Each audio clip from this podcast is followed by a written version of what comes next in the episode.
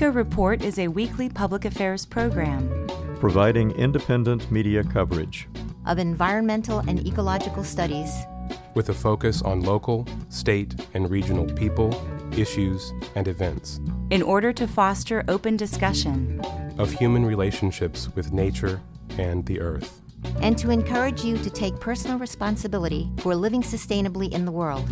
Eco Report is produced by an independent team of volunteers working at the studios of Community Radio WFHB in Bloomington, Indiana, and financially supported by listeners like you.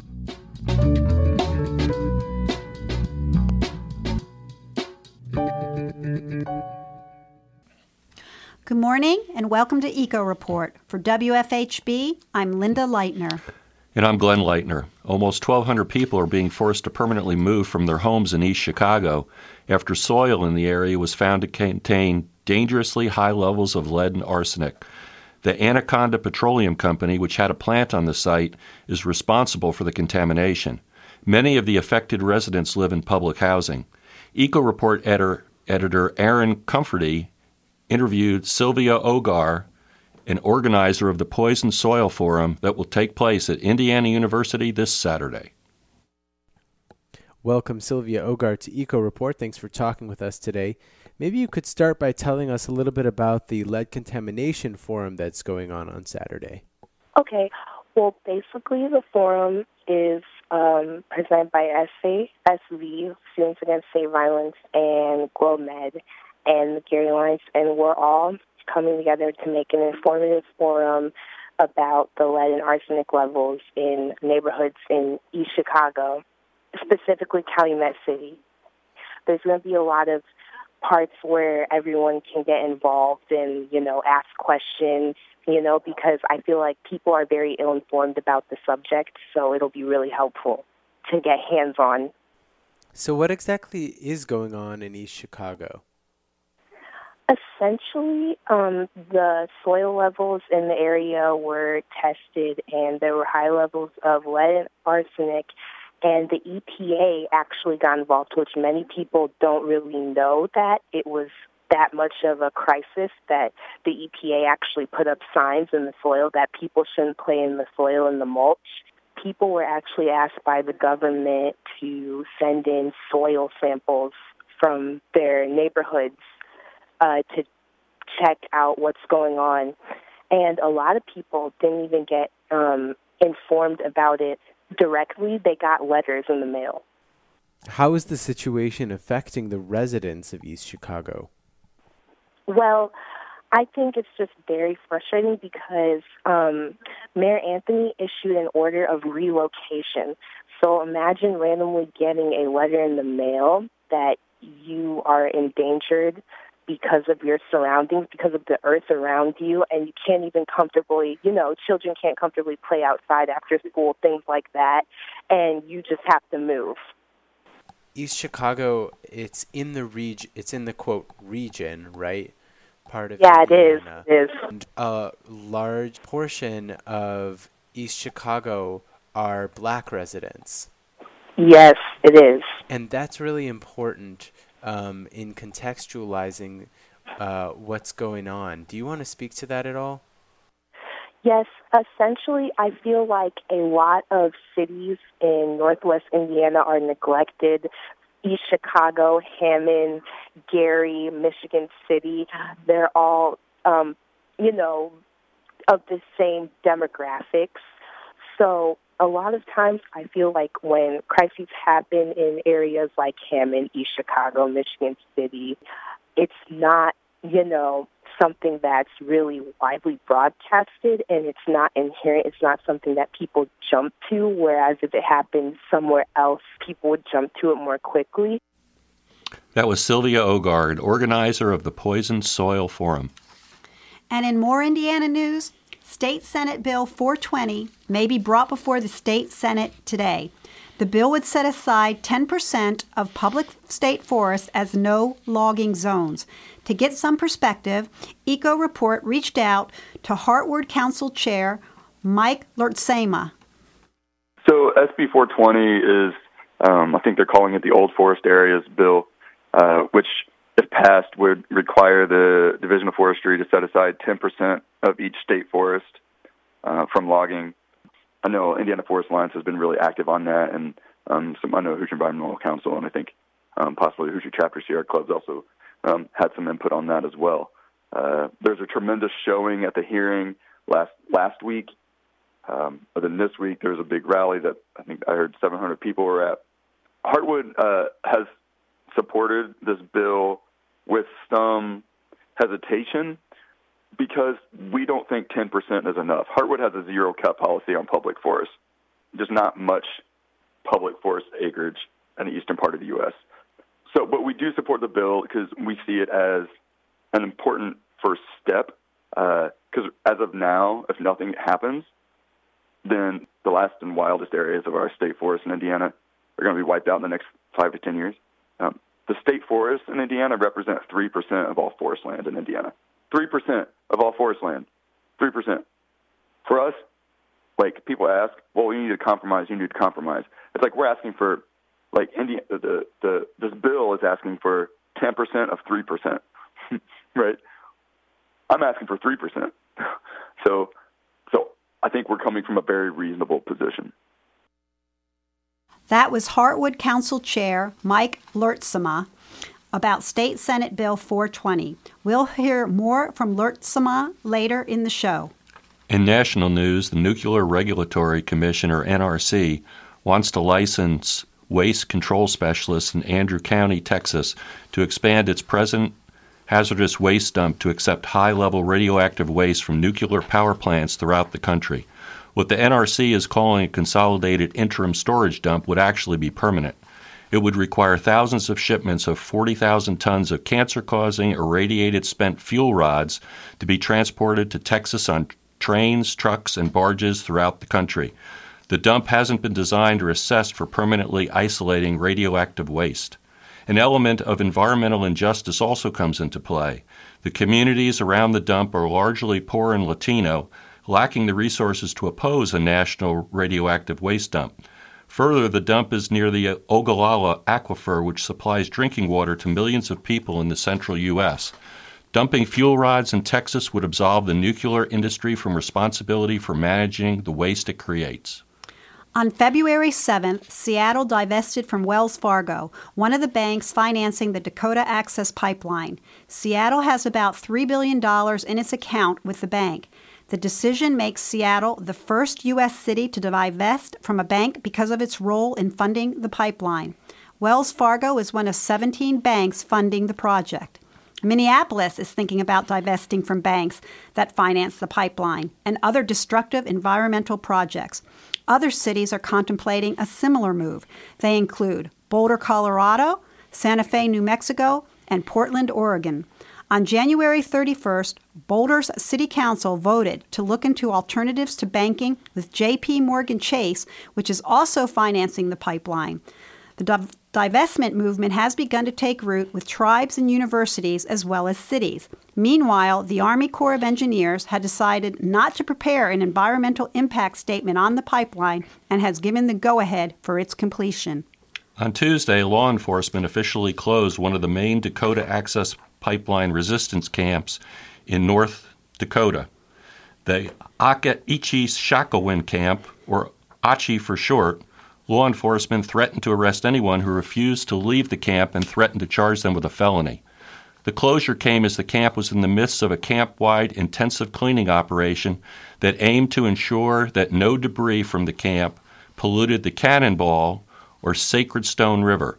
To get an update on the situation, Eco Report editor Aaron Comforty spoke by phone with Connor Tracy, who is currently at the Sacred Stone Camp. In my perspective from the Sacred Stone medical tent on the south side of the river, generally, from what I saw and from what I've heard, Oceti was given initially the 2 p.m. deadline, and as that approached, it was quote-unquote extended till 4. Basically, that just meant, like, they were letting people out who were on a prayer walk, essentially trying to, like, exit and, like, get their buses out, large vehicles, people who were trying to, like, exit in a prayerful manner. There were a number of fires set at Oceti. Mainly, I would say, just to, avoid leaving trash behind. So a lot of the structures were taken down, set on fire last night and this morning. The authorities were set to raid Oceti Camp. Who were the authorities, and did anyone try to stay in the camp? As far as I know, the authorities didn't actually come in. Or, you could say it was an issue of a threshold. There was, essentially, people who were willing to undergo voluntary arrest went up to the highway where there was a line of law enforcement vehicles. I don't know how many cars. Many, many, many. I do know that there have been arrests made. I think there's, a negative media spin really kind of getting pushed now that, Standing Rock has turned a little bit more violent or something. To my experience, it never has been, and it sure isn't now. There's people hauling each other out of snowbanks and helping each other out of there, and some people have been staying there. On the morning of February 12th, wind power provided 52.1% of the electricity for the 14-state grid known as the Southwest Power Pool. This is a significant milestone for wind, which has never before provided a majority of power for any U.S. grid. The Southwest Power Pool serves millions of customers. Their headquarters are in Little Rock, Arkansas, and they are responsible for 60,000 miles of power lines running from North Dakota and Montana to Texas, New Mexico, and Louisiana. Much of the power generated from wind is transmitted by high-voltage DC power. Greg Alvarez of the American Wind Energy Association celebrated the news in a blog post. Records like these, he wrote, resonate because they demonstrate that wind energy can play a key role in an affordable, reliable, diversified energy mix that creates a stronger system and helps keep more money in the pockets of families and businesses. The generating capacity of the Southwest Power Pool has several components, but is dominated by 42% gas, 31% coal, and 18% wind. On February 12th, most of the contribution to the grid came from wind for the very first time. And that's the news for this week. For Eco Report, I'm Linda Leitner. And I'm Glenn Leitner. We'd love to hear from you. Contact us if you have any thoughts about stories we've aired or if you have any future story ideas. Please send emails to earth@wfhb.org. Eco Report is brought to you in part by MPI Solar, a Bloomington business specializing in solar hot water, solar electricity, and solar hot air systems. MPI Solar designs and installs solar power generation systems that encourage independence and individual responsibility. Found locally at 812-334-4003 and on the web at mpisolarenergy.com.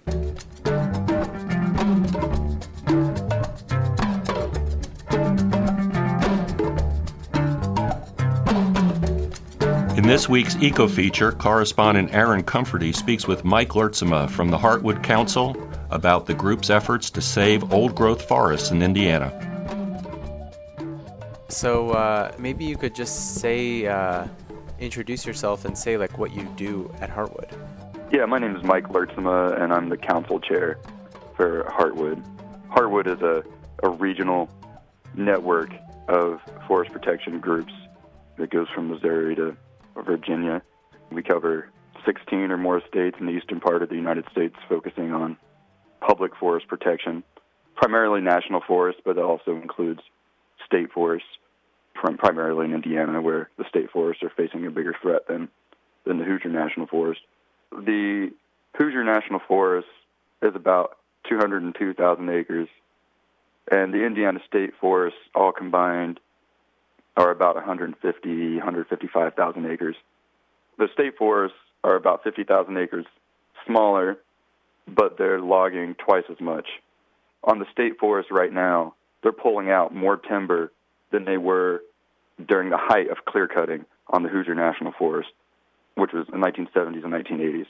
But on the state forest, they're not doing as much clear-cutting to meet this high timber quota as they were on the Hoosier then. So what that means is that the impact of these timber sales is much larger. So instead of completely devastating, completely wiping out one area for, you know, a really long time, what's happening is that they are having major impacts across a much broader area. Like, a term gets thrown around a lot by forest advocates is like clear cutting and deforestation.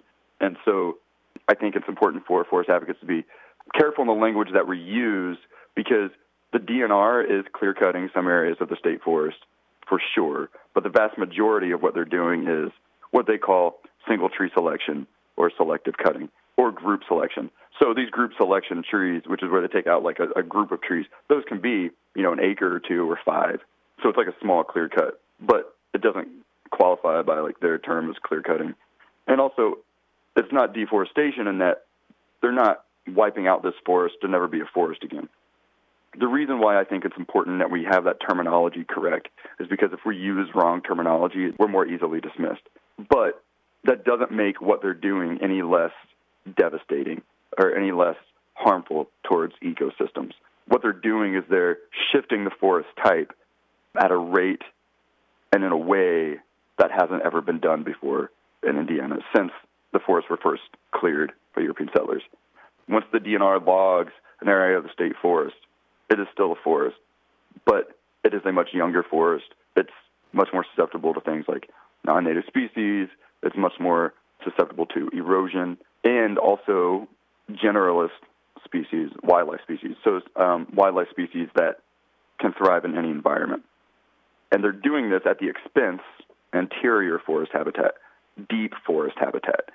Indiana has an abundance of edge forests, an abundance of young forests, but we have a severe dearth of mature, interior, wild, deep forests. Many species rely on young forests, but we got a lot of those. We got a lot of young forests. We don't have a lot of old forests, which many other species rely on. Many of the species that thrive on younger forests also happen to be game species, most of which there's plenty of. Deer, there's too many deer, everybody can agree to that. And wild turkey, which there's plenty of wild turkey. Another species that you'll hear the DNR mention that we need more younger forests, or early successional is the term, is a rough grouse, which is a game bird, which in Indiana is endangered for sure, but it's not endangered throughout its range. Southern Indiana is just on the edge of the rough grouse range. And with climate change, studies have suggested that the ruffed grouse's range is moving north, like many other species.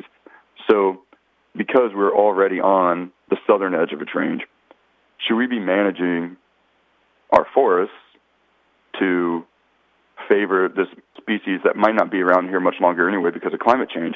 Or should we manage our forests to favor non-game species that require deep interior wild forest habitat, such as the cerulean warbler and various kinds of bats, and other kind of warblers too, not to mention salamanders and snakes and various insects and spiders and that sort of thing. So by shifting the forest type and the forest structure and the forest stand age across the entire state forest system, the DNR is threatening the viability of interior forest species, survival, and successful reproduction in Indiana. So I saw a quote from John Seifert that said that basically he said that there wasn't enough young forest. Why would John Seifert say that there wasn't enough young forest? The DNR is really good at finding justifications for increased logging. So what has happened is that most of the state forests are 80 to 100 years old, or were at one point. A lot of them have been selectively logged over the past 40 years. A lot of them have had, you know, selective cutting here or there, but not at the rate that's happening now. What that has meant is that most of the state forests have been, up until recently, maturing second growth. So most of the trees were all more or less the same age. The canopy trees were more or less the same age across the state forest system. And so what that meant was that when they say there's not enough young forests, that meant that there weren't, according to the DNR, enough new growth. So areas that are interior to forest, like interior openings within forests, like a place that would look like a tornado went through or something like that, or windfall, that sort of thing. Because that starts like early successional, so it's like new, young growth, young trees, that sort of thing. So the DNR will say like, oh, when they go in and they do a small clear cut or patch cut, that they're replicating that. And that's good habitat for a certain species, including, rock grouse and deer or whatever. The thing is that it doesn't replicate a tornado, it doesn't replicate windfall, because they're taking all those trees out. And the tornado, all those trees are still there. And two, the infrastructure for that timber sale, including the roads and the logging yard, completely change the hydrology of the area, making more prone to erosion, opens up avenues for non-native species and everything else. A mature forest, a forest that is allowed to reach its full life cycle, has young forests. It has 300-year-old trees, but also has sections where there are natural openings.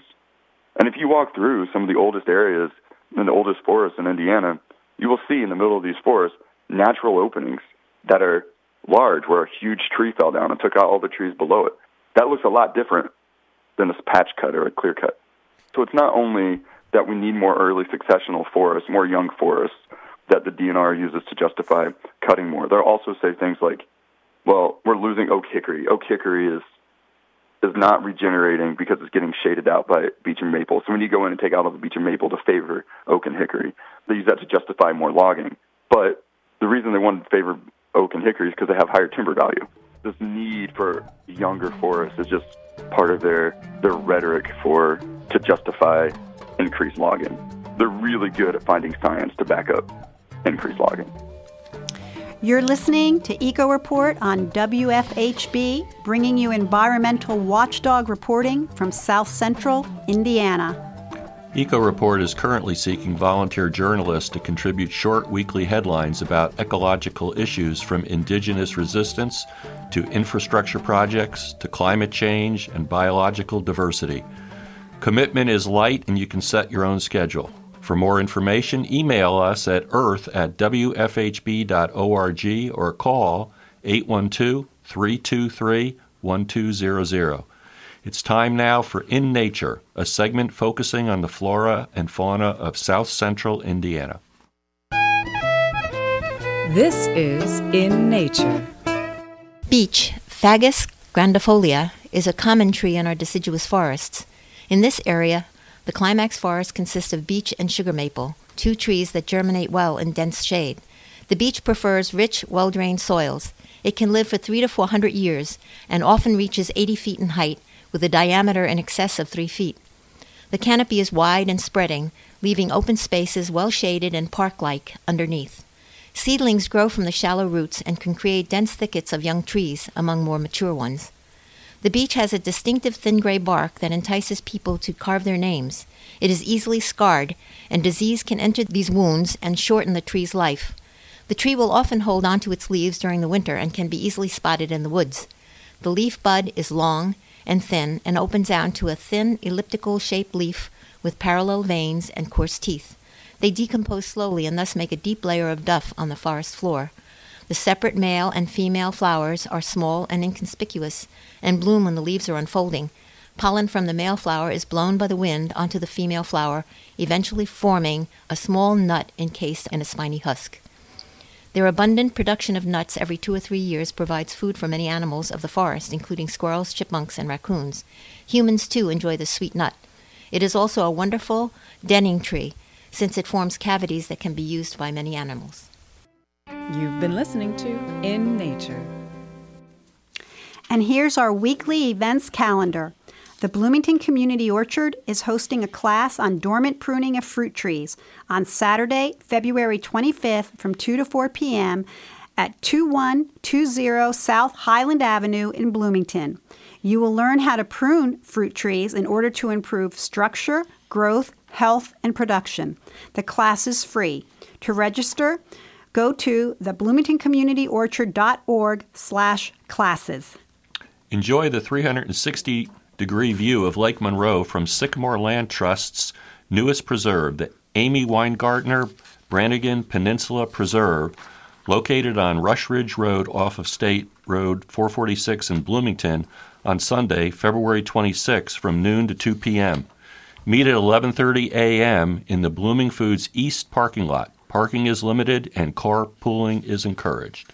Spring Mill State Park will host a Donaldson Cave hike on Sunday, February 26th from 10 to 11:30 a.m.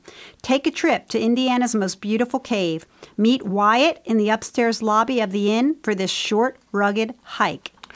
There will be a tree ID hike sponsored by the Hoosier National Forest at Spring Mill State Park on Saturday, February 25th from 9 a.m. to noon. Hiking will be involved. There is a fee to participate. Contact Tina Ligman to register at 812-276-4757. And Students Against State Violence is co-hosting a forum on lead contamination in East Chicago on Saturday, February 25th from 4 p.m. to 7 p.m. in the Student Building, Room 150.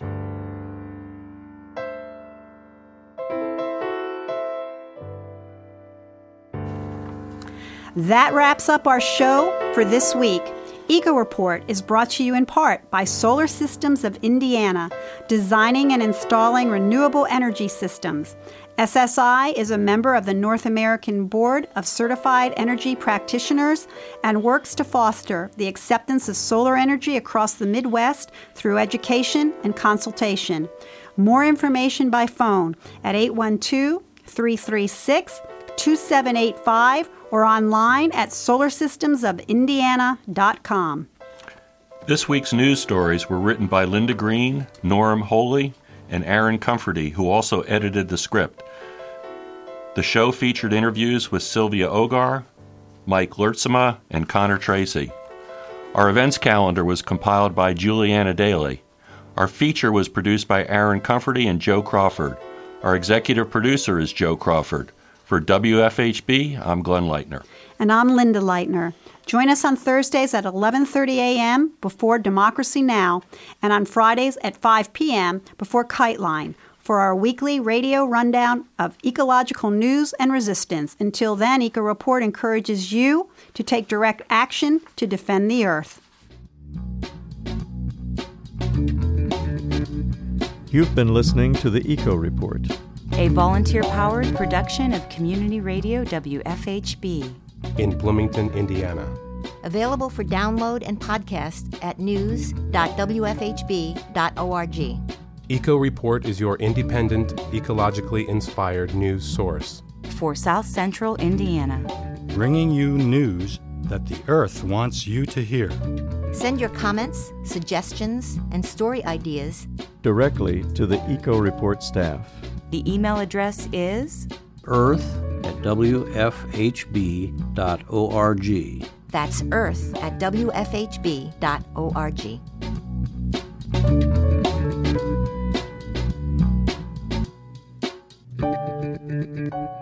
This is WFHB Bloomington, Indiana, volunteer-powered community radio at 91.3 FM for South Central Indiana, also at 98.1 in Bloomington, 100.7 in Brown County, 106.3 in Ellettsville, and online at wfhb.org. It's 11:59 a.m. It's a cool 67 degrees outside in downtown Bloomington. Going to be an overcast, cloudy day, a high of 69 degrees or so, low of 59 tonight, and then tomorrow there is a chance of thunderstorms, even potentially severe thunderstorms throughout the day. A high of 71 degrees is expected. Saturday, cloudy skies, windy in the morning, a high of just 36, so it's going to cool down quite a bit over the weekend. Support for WFHB comes from Quarryland Men's Chorus, celebrating their 15th season with their second annual cabaret and Cabernet at Oliver Winery. Hors d'oeuvres and board and blade catering and performances by QMC members and local celebrities. March 2nd, 2017, 7 to 9 p.m. Space is limited. Tickets at BCT box office from Quarryland members and at the door. More information at quarryland.org. Stay tuned to WFHB, your community radio station. Up next is Democracy Now!